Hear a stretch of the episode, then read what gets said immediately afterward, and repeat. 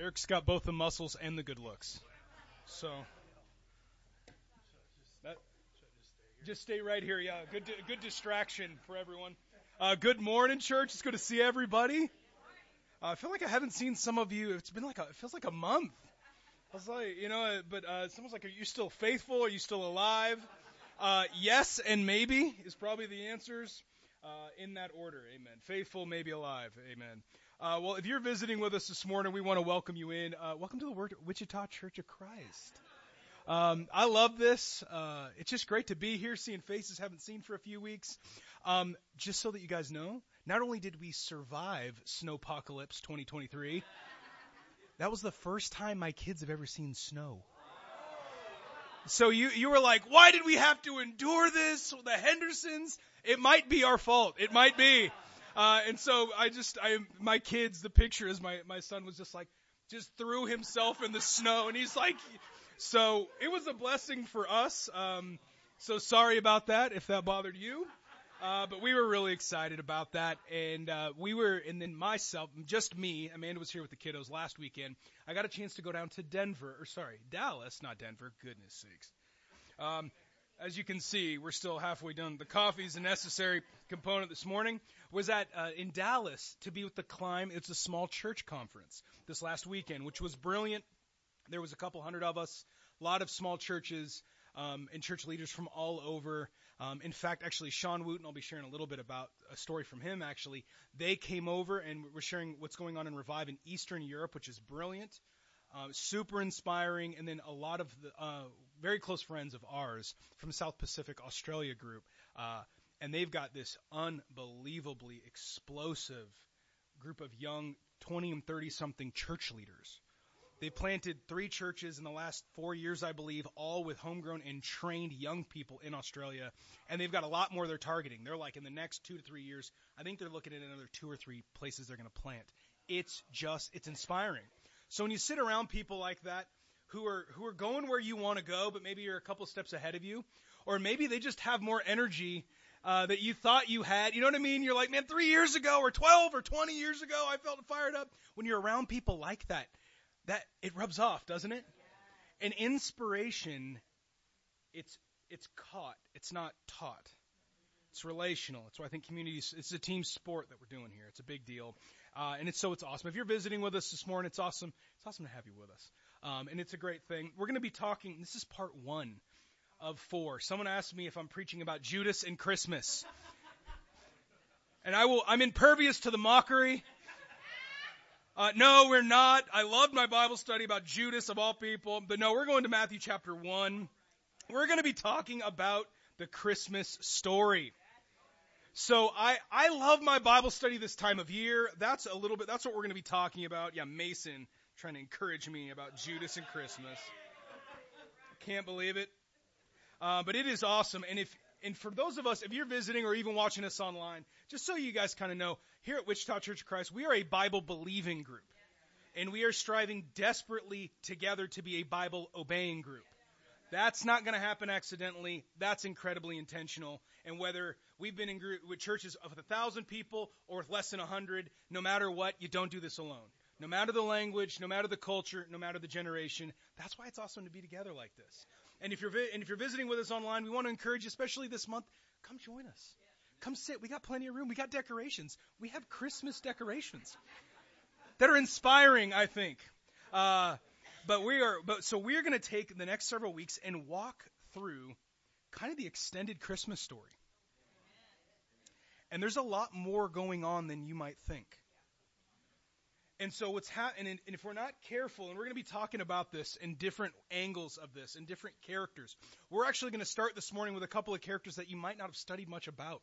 We're going to be talking about Joseph and then the Magi. And those are kind of the two points this morning. We're going to look at that, but we're going to walk through several parts of the story over the next few weeks.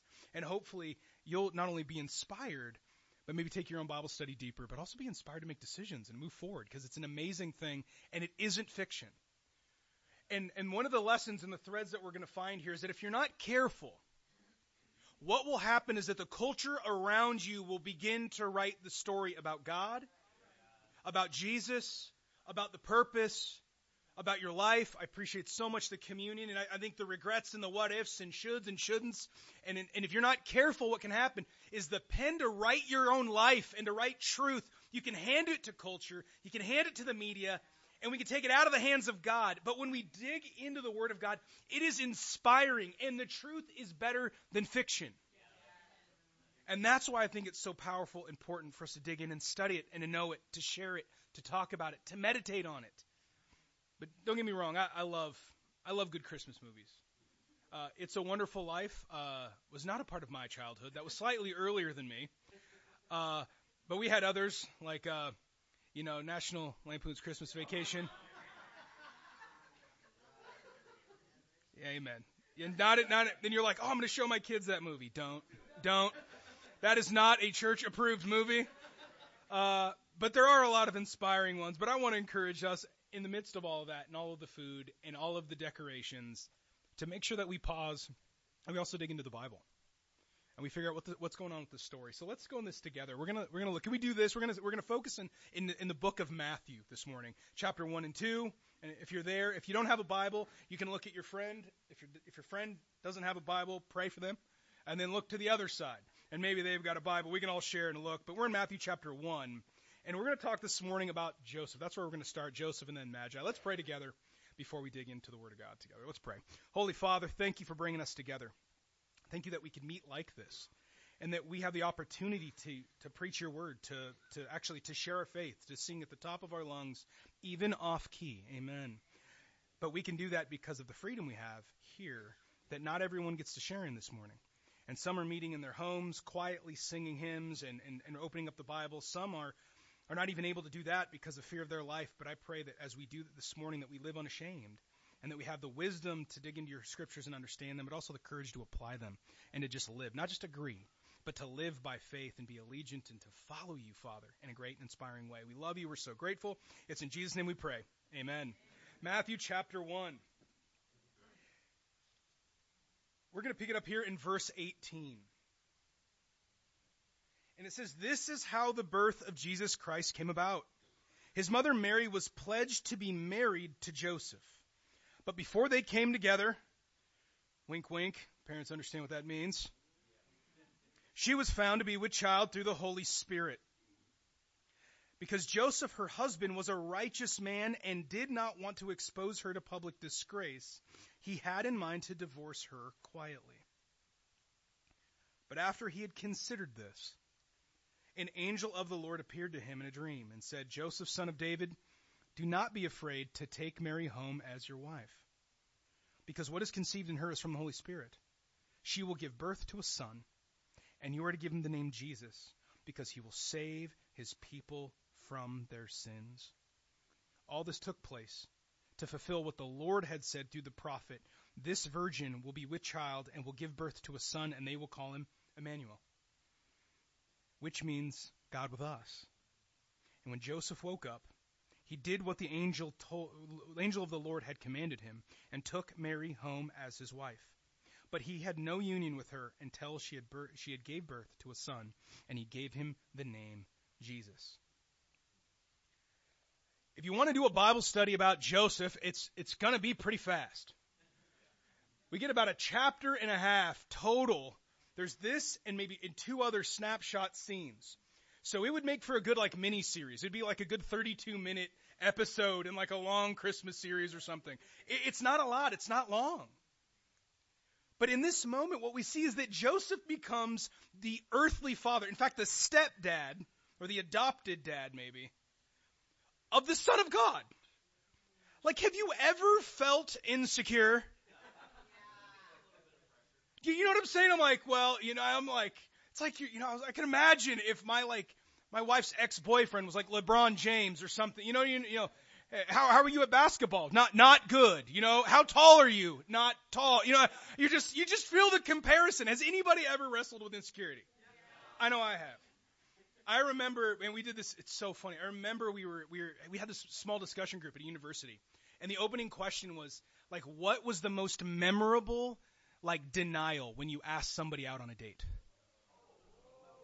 Like what's the mo- and it's so funny because the girls are oh I've never been denied. I'm like oh must be nice. right? The, one of my one of the brothers said, "Hey, he asked this girl out on a date." And this is Central Texas.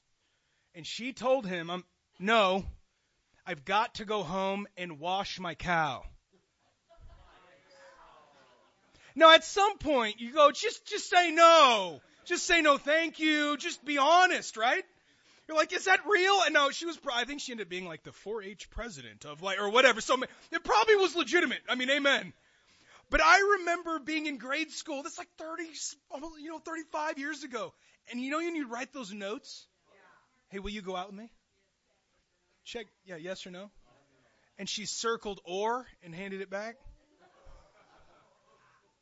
I'm like, come on, man, just check no. Like, just, I don't know if you, I have felt insecure like every time going out to recess and it's kickball time. You know what I mean? I mean, you can feel this, and I just think of this moment. Could you imagine being Joseph? Could you imagine the emotion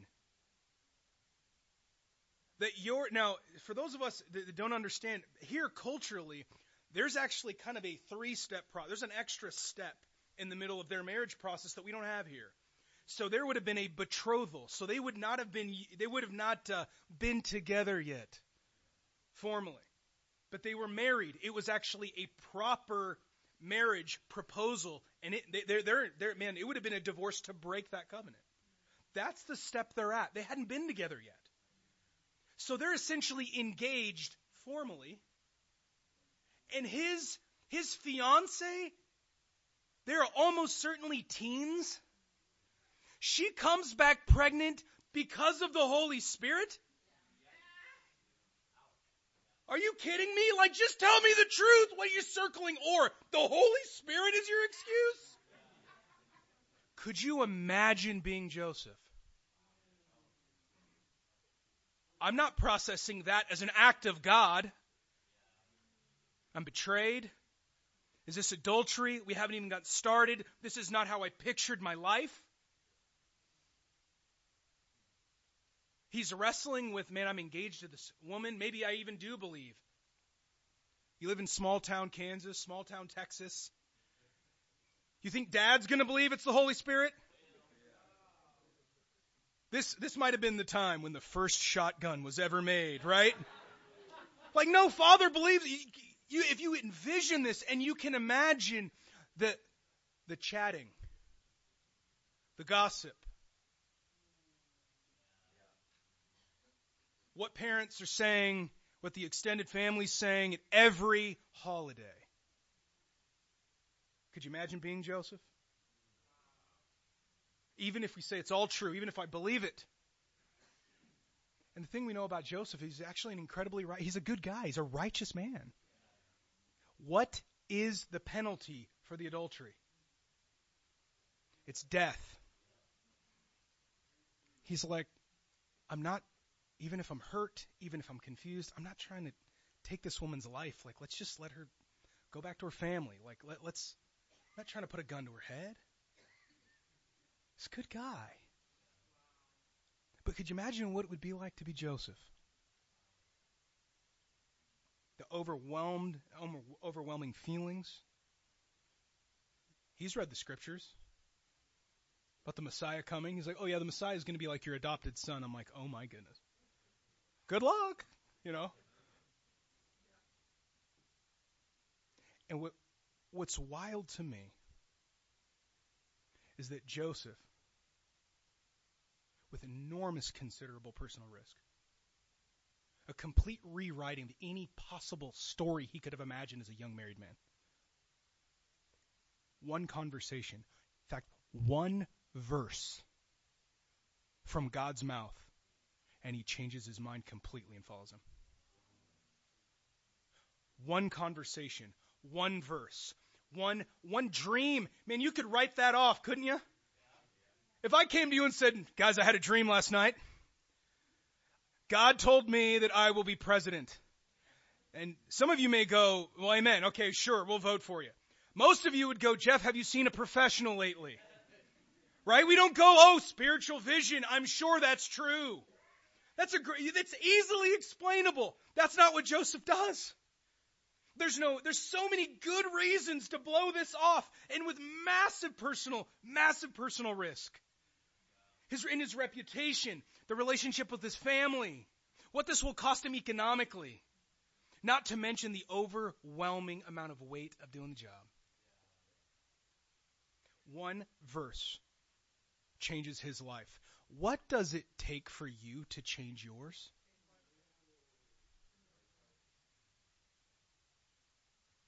How many verses? How many talks? How much prodding? What does it take for you to follow Jesus? What does it take for you to go, God, I hear you calling. It's clear. I get it. It's hard. Man, what does it take for you? And this is the thing, guys. We're seeing this teenage boy be, and he's acting like a man of faith before our very eyes. And we get about a chapter and a half to learn at some level, Jesus thought that was enough for us in the Bible to figure out why God would pick him. That was all we needed. And this is maybe one of three snapshots that we get of him.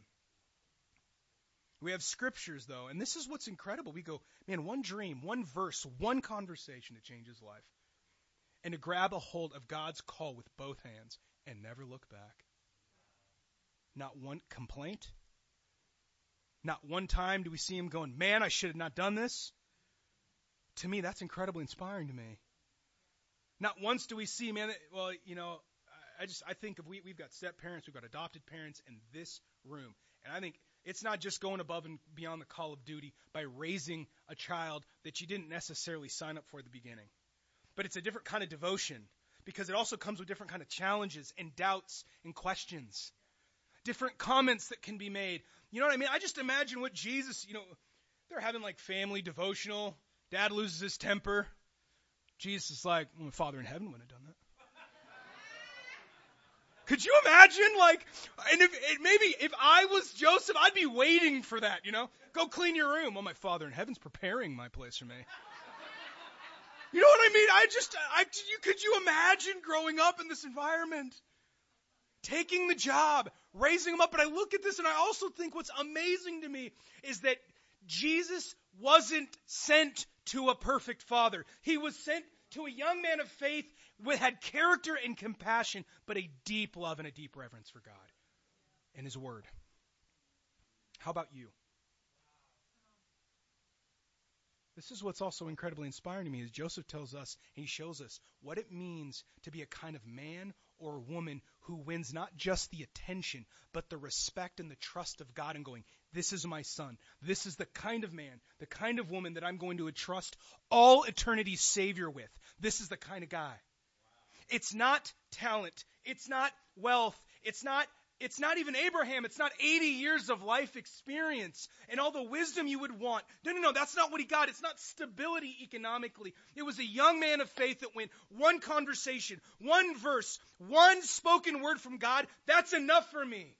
God, I trust you. Let's go. That's the kind of people we need to be. Because sometimes we go, Jeff, man, I need more experience. I, if I was older, if I would have just did something different, then God could use me. Then God could trust me. Then God would give me something worthwhile. I go, no, I don't think that's true. I think that's Satan.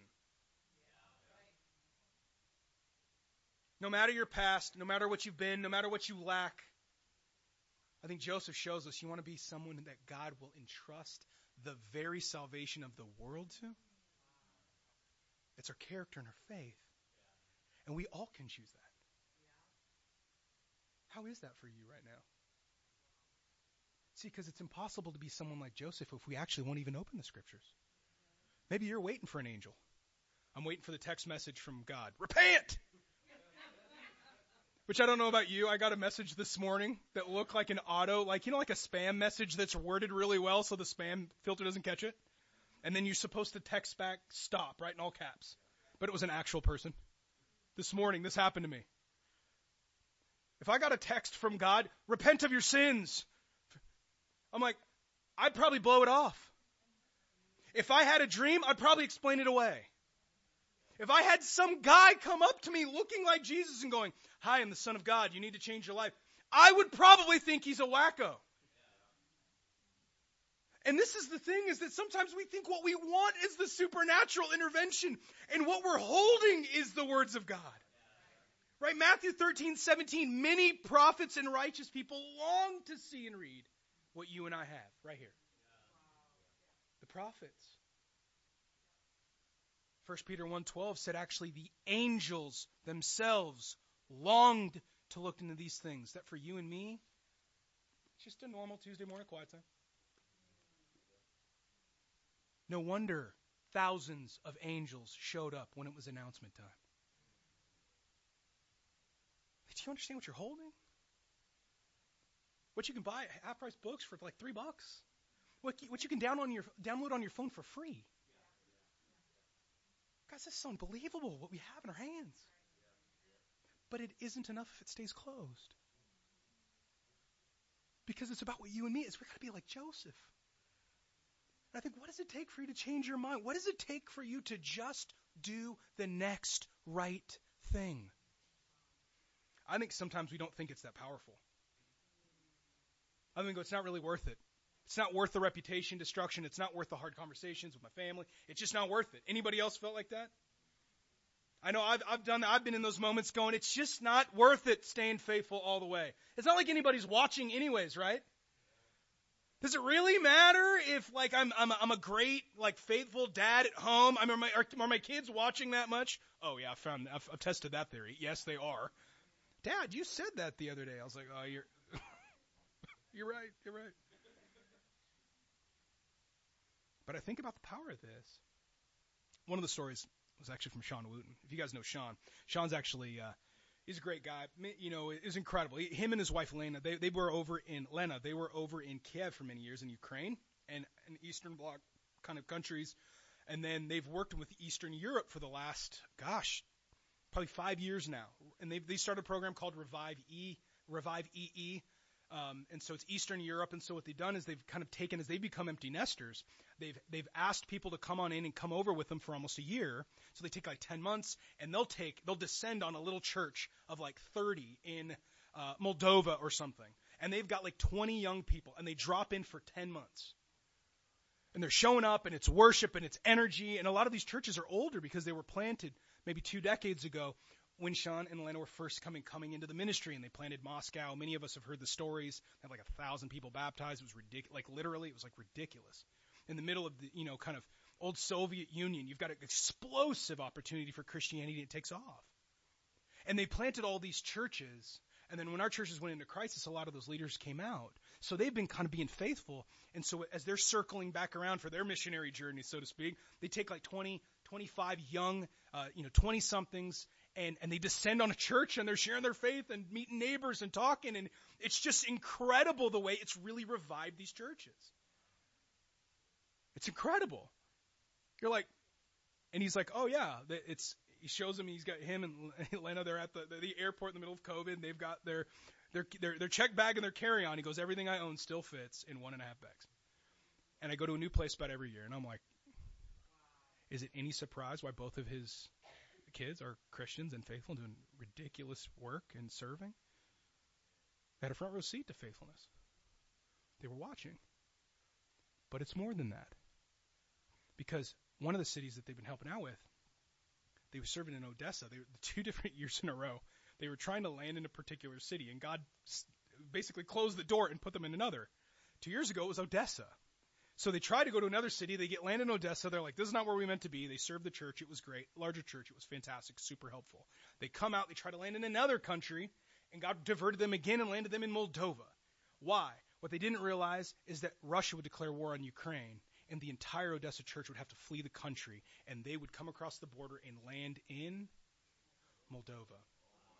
And not only did they get an enormous group of people, but they saw friendly and familiar faces as they came in with refugees and people from their villages. But in one of these villages, not far from another city in Azerbaijan, can't make this stuff up, right? His name is Romeo. And his wife is? Of course it is, yeah. That, exactly. And these guys are in a village that is out in, in Azerbaijan and they come into the big city, right? It's just like a slightly larger village. It's a, a mid-sized city, maybe small city in Eastern Europe, and they have to come in because they're it's they're they're they're working their daily wage, so they're you know working on Tuesday to make money to go home, get to the grocery store, buy, the food, and take it home for the night. And so Romeo, as he's traveling back and forth with one of the other guys from his village, gets reached out to by one of the members, one of the disciples. They study the Bible. He becomes a Christian. His friend becomes a Christian. Comes back. Romeo's, you know, just being a great Christian dad and father at home. Juliet becomes a Christian. And then they're continuing to travel to earn money. And the two older daughters, got three daughters, the two older daughters become disciples too.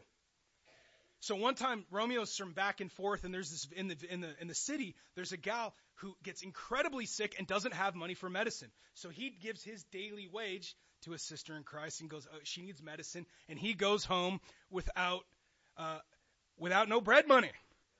So he comes home, hi honey, and she asks, so where are the groceries?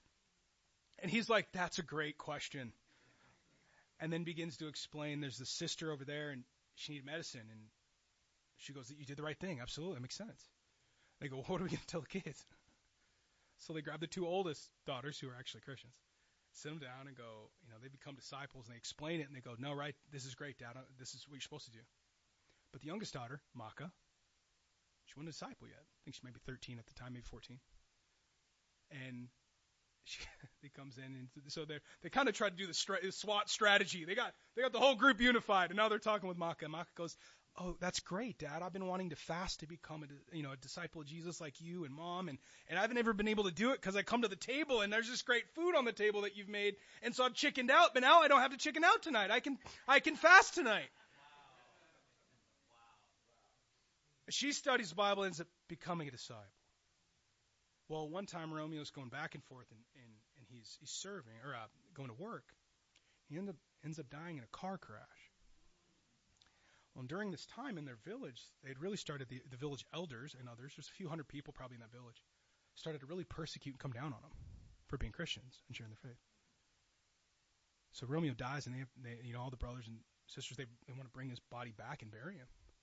So the so the brothers talk, and their strategy is what they're going to do is they're going to have different brothers in his life share about him, but kind of share and, and focus on like one of the Bible studies, like one of the core principles, like about the Word of God. Like so, so one of the brothers is going to share about how Romeo really loved the Word of God and made it the standard in his life, and it's from God, and it's so trustworthy. And then the other brother is going to talk about how he made Jesus Lord, and he was a real disciple, and what it meant for him to follow Jesus. And then the other guy talked about sin and how, man, it really destroyed his walk with God, and how he repented. But then the cross of Jesus, and man, he, this grace, and he it just forgave him, and he changed and transformed, and, and how, and he kind of went through and how he was baptized into Christ and repented of sins, and and he, they went through the Bible studies, and it was the funeral was like an hour and a half long. But all like three, four hundred people came from the village and the village elders, and at the end of it, they were just stunned about the life and the convictions and the impact. And they go, No, we, we have no problems. Preach, operate freely, no problem. And not only has Maka become a Christian, she's actually serving this year in Revive EE 4.0 with and Len Wooten.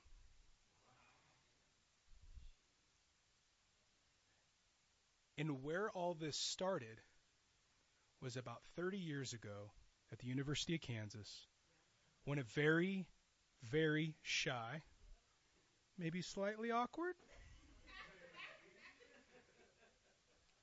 quirky, I was like, I, I like those words for me, so I'll take that. Engineering student had a goal to just reach out to like three or five people that day. The last person walking in the quad he chickened out and said, and about went home and said, no, I, I said I was going to do this. And the next person that came was Sean.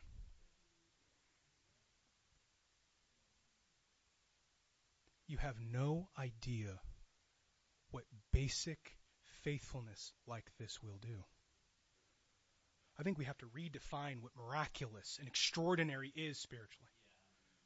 You have no idea what the next conversation with your neighbor will do. You have no idea the families, the villages, the countries, the churches, the generations of abuse and, and chemical or physical or sexual abuse that you're breaking. You have no idea the hope you're offering. You go, Jeff, what could I possibly do? Do you know where I've been? Do you know what I've done? And I think God goes, look at Joseph. He can use any of us some teenager in the middle of a backwater Palestinian city. What, what can you do with a guy like that? And I go, I think he can, he can be a parent that can change the world.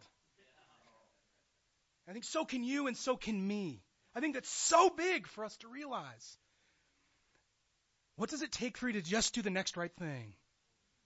To just obey? One verse. How many does it take? For Joseph, it took one talk. Let's be people like that. One verse that can change our life, but it's more than our life, and it's more than just our kids. That's how the world changes. That makes sense, family. Matthew chapter 2. Let's talk about the Magi for a minute.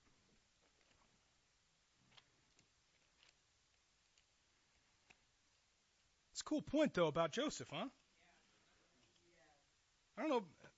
We're gonna we'll circle back to him in a few weeks. He'll come back up. The like second part. He like shows he's like the extra like in the show. You're like, oh, I think I've seen that guy before. Oh, that's Joseph. Oh, that's Jesus' dad. Oh, great. Well, can, can we learn more about him? No, you don't hear much. He doesn't say almost anything. But man, does his life scream volumes, doesn't it? Matthew chapter 2, let's read together. How many of us have ever heard of the Magi? Yeah, how many of us growing up also went, what in the heck is going on with these guys?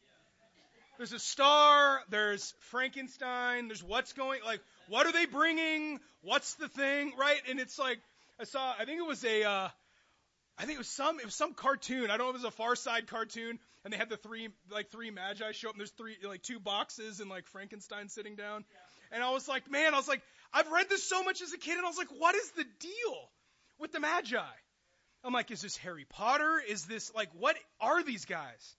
And the truth of it is, if you go out and you study history, you know already about as much as there is to know about them.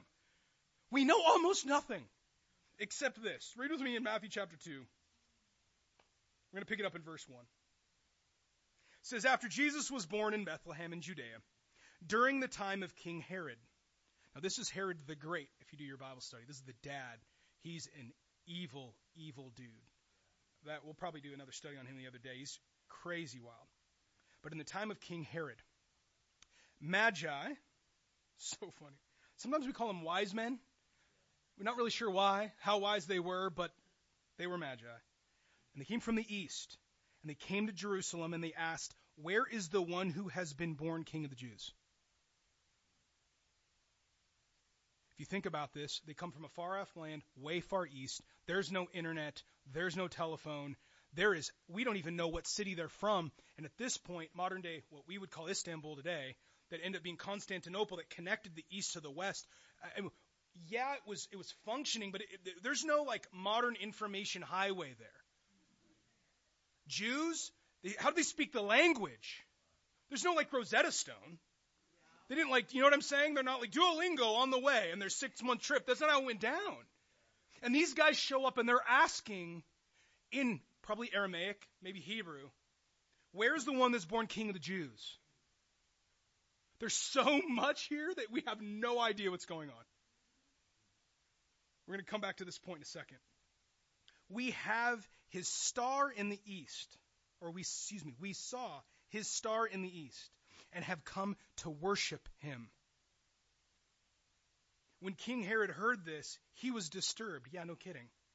And all Jerusalem with him when he had called together all the people's chief priests and teachers of the law, he asked them where the Christ was to be born. In Bethlehem in Judea, they replied, For this is what the prophet has written. But you, Bethlehem, in the land of Judah, are by no means least among the rulers of Judah. For out of you will come a, a ruler who will be the shepherd of my people, Israel. This is from Micah, the book of Micah. It's an Old Testament prophecy, very well known. Then Herod called the Magi secretly and found out from them the exact time the star had appeared. He said, he sent them to Bethlehem and said, Go and make a careful search for the child. As soon as you find him, report to me, so that I too may go and worship him. After they had heard the king, they went on their way, and the star they had seen in the east went ahead of them until it stopped over the place where the child was. When they saw the star, they were overjoyed. On coming to the house, they saw the child with his mother Mary, and they bowed down and they worshipped him. Then they opened their treasures and presented him with gifts of gold and of incense and of myrrh. And having been warned in a dream not to go back to Herod, they returned to their country by another route. This is such a fascinating part of the story. And so we're gonna we'll, we'll kind of walk through the timeline in a few weeks, so you kind of understand the chronological timeline of what's happening. But Jesus is born, and there's like this star that appears in the sky. These dudes that are so far east, apparently they didn't they didn't recognize the name of the country or whatever, didn't land, didn't get written from the east, and they show up and they go, the King of the Jews, the one kind of we've been waiting for. We've come to worship him. These guys are like, what? You could just imagine. You could you imagine being there? You're Jew. You're like, where are you from? What? What? And when? How do you speak my language? And how, what? Like, how do you know the prophecies? Why do you care? This is like amazing, and these guys just pop in on the scene. And like I said, if you do a historical study of them, you've pretty much studied about as much as we know. There's a lot of conjecture and guesses, but the truth of it is we don't have a lot of concrete answers. And I think the point here, among others, is God is working in ways you cannot possibly understand. You can't get your head around all of the ways that God is moving. And have you ever read scriptures, like as you're reading through the Bible and you find things of like, skirt, like, hold on, can we talk about that? Like, you remember when Jesus, when they crucify him, he's, he dies, finally he gives up his last breath, there's an earthquake, it says the curtain's torn, graves are like shaken, and then what happens? A bunch of dead people come around and start walking around. And then they just casually move to the next verse. You're like, what? Can we pause and talk about? It's like it's like The Walking Dead or something. Like, what is going on there? There's all these passages all over the scriptures that are going, God is working in ways you can't possibly comprehend. God is pulling strings. He is working things into being that is way beyond you. And I think sometimes what happens is when we go, if I can't understand it, I won't believe it, and I certainly won't trust it. God, I need to know the story. I, I need to know the plan. What's going to happen? If you've ever read the book of Habakkuk, I love that one. In, in Portuguese, it's Habacuque. Habakkuk, yeah, which is easy for us to understand. We always giggled, and the you know the, all the Brazilian guys are like, "What's the big deal? What's your problem?" I was like, "It's ha- have, a, have a cookie." Have a co- Never mind. Yeah, they never get it. It's great. I love biling- bilingual jokes. And he tells Habakkuk or Habakkuk in, in chapter one, he goes, I'm about to do things in your time that you wouldn't believe even if you were told. God's like, what I'm doing and the way I'm working this plan and the way I'm going to get the job done doesn't rely on your comprehension. His plans, His ways, His ideas we hear all over the New Old Testament is, are so much higher than ours. We cannot get our head around the power and the complexity and the balls that God is juggling. We get overwhelmed if we have to work too many hours or our kids get sick. Or at least I do. And the things that overwhelm me, God's like, I got that in the palm of my hand. Dude, there's no way I can comprehend the way God can handle His creation. And that is actually good news for me and for you. God's calling people, gave them, I don't know, did he pop in to their country a hundred years before this, months before this, and go, gather, up, troop, we're going to talk about this. You're going to show up, I'm going to send you to my people. Like, how did God, did God show up like he did to Saul? We have no idea, and he doesn't tell us. And I think sometimes we go, God, no, no, no, I deserve to know. Tell me why. We can do this with a lot of uncomfortable places. There's a lot of things in the scriptures that are very difficult for me. And there's, I, I wish there's some verses of like, treat all older women as mothers and younger women with sisters with absolute what? Purity. Man, my life would be easier if that verse didn't exist. Because that's a challenge to me that I have to take my purity the way I look at women, the way I think about women, the respect for them, and how I handle that. My life would be easier. And I want to explain that away, but it's not explainable. There are things like church discipline, giving with our finances. And we go, there, there are things that we want to be optional that are challenging. Things like maybe it's even talking with our neighbors or sharing our faith or serving the poor. I don't know what it is for you. I know we all probably wrestle. Certain areas are harder than others, some are easier. But I look at this and I go, God is not in the business of asking our advice. He doesn't need it.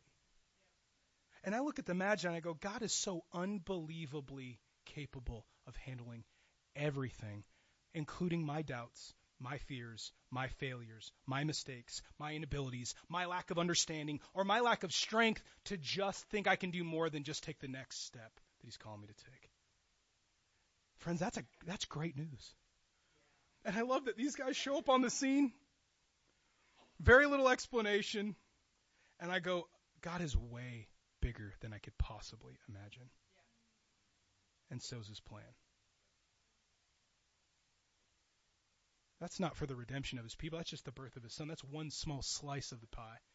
And it's almost like God peels back, like he kind of pulls back the, the curtain a little bit, and you see a glimpse of what he's doing in heaven, and you're like, uh, I kind of am glad I don't know. I'd probably be overwhelmed. Do you have to know everything in order to obey everything? Does your worship require your complete understanding? Because if it did, you probably wouldn't be worshiping God, huh? If you could get your head around Him. And I think that's just so awesome. But you know what I love is that He does actually reveal an enormous amount, and He certainly reveals enough. By the time that we get here with the Magi, just in the book of Matthew, if we didn't have any of the other Gospels and we just read the last two chapters, by the time we get to this point, we have seen nine, at least nine major messianic prophecies fulfilled. Some of us are like, genealogies, what in the world is that about? Most of us don't care. You're like, you know, it's like, it's like Shane, son of Mark, son of, you know, and we don't, you're like, who cares? Like, how, we, we don't think that way. We don't think about lineages. We don't think about that. But if you're in the Old Testament and you've seen the prophecies about the Messiah, we've seen that actually through King David's line is where the Messiah is going to come from. He's like, oh, but also Jacob and all that. And they start identifying all of the lineage, the family line, major players in the family line. By the time we get here, we've already seen those. Where is he? One of the prophecies we just read that was quoted about where he will be born in Bethlehem, that he will be to a virgin. And you go, oh man, anybody could make up that story. Would you in first century Palestine?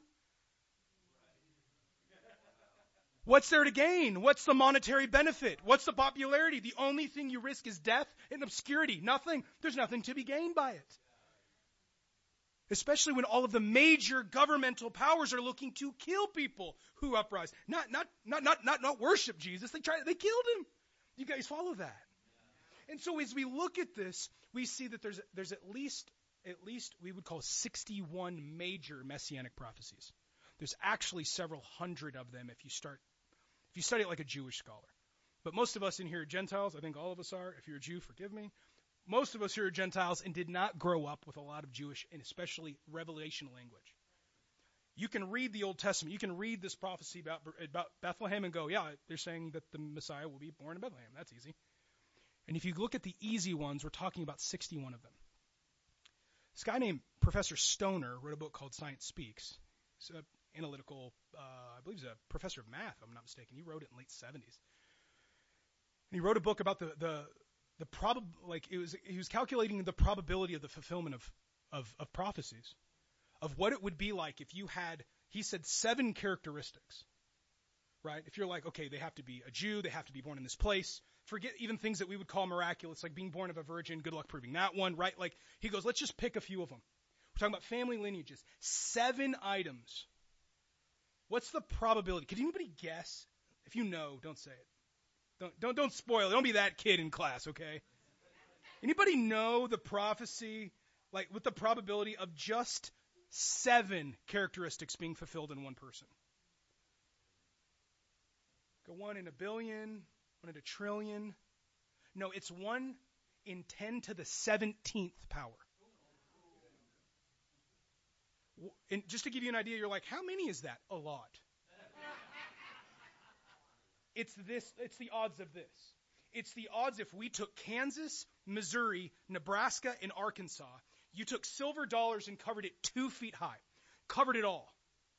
And we're like, Rob, great, we're going to give you a silver dollar, throw an X on there, fly a plane somewhere, don't tell anybody, and just chuck it off blindfolded, which seems to be bad practice as a pilot. Throw it off, and then what we're going to do is we're going to, hey, hey, Tony, we're going to blindfold you send you off walking for four or five days, and you're going to pick one silver dollar. You don't know what state you're in. You don't know if you cross the, you know, the, the, is it the Ar- Arkansas River? What, which river did we cross? See, I'm learning. I'm catching on. Which, and you picked one, two feet deep, over those four states. The odds of you picking the exact marked silver dollar is the is the is just the probability of one person fulfilling seven seven prophecies and we're already at nine and we're not even two chapters into matthew. What's the point? If jesus was not handpicked and prepared for the job he couldn't have hit that lottery. It's mathematically impossible. When we get to 71 or 61 major prophecies sorry 48 of the 61 we're at 1 times 10 to the 157th power. That's 157 zeros. We don't have that many electrons into the known universe. The kind of numbers, eh, you, we, we can't comprehend those kind of numbers. And we're looking at the Magi, and we're looking at the story, and we're looking at the, just the birth of Jesus. And we go, God is so unbelievably capable. But don't did you love that he kind of at, at times, kind of a little bit, kind of shows us what's going on behind the scenes? How unbelievably trustworthy this Bible that you're holding really is. That Jesus isn't some random teacher in the middle of first. He's not one of many teachers. No, no, no. He's the, he's the very Son of God. And whether we're coming from the far east or it's in our own hometown, worshiping Him and being and just celebrating and bringing gifts is exactly the right response. And we look at just these two characters, I guess four characters technically, huh? that show up. And this is just the first part of the story of Christmas. And we are months before the actual birth. And the ne- over the next few weeks, what we're going to do is we're going to kind of look at this picture from different angles. And my hope is that in places you find yourself in this story and people that inspire you and characters that are unbelievable. But we're not reading fiction. This isn't a great book. This isn't Lord of the Rings. But once in a few weeks, it's going to feel like it. Because it's murderous kings and dragons from the sky and fleeing the country, and you're going to go, oh, that's actually where Tolkien got inspiration to write Lord of the Rings, actually. Because he became a believer, because C.S. Lewis reached out to him in their little small group of authors in that part of the UK. This story is a story that hasn't just inspired a few. This has inspired millions, billions of people throughout the centuries. And this, this, this month, as we think about Jesus, I want to encourage you to think and just take a moment and pause. And as you think about all of these characters that are around the Christmas story, and that Joseph shows us that it doesn't matter you can be a teenager. You're like, what can I do? I'm only 14. I'm some young girl or young boy in the middle of this small town in Kansas. What can I do? You can change the world. You can change the world.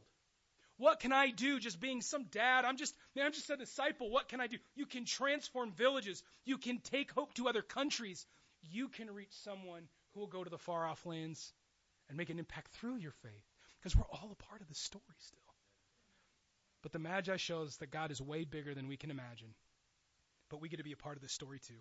I hope that this month, as we think about Christmas, these are two characters that will inspire us to not just be inspired by the story, but to continue to be a part of it as well. Let's pray. And I'm going to invite the singers to come on up for the last song after our prayer. Bow with me. Father, what an amazing story it is to look at Joseph and the Magi and the many others.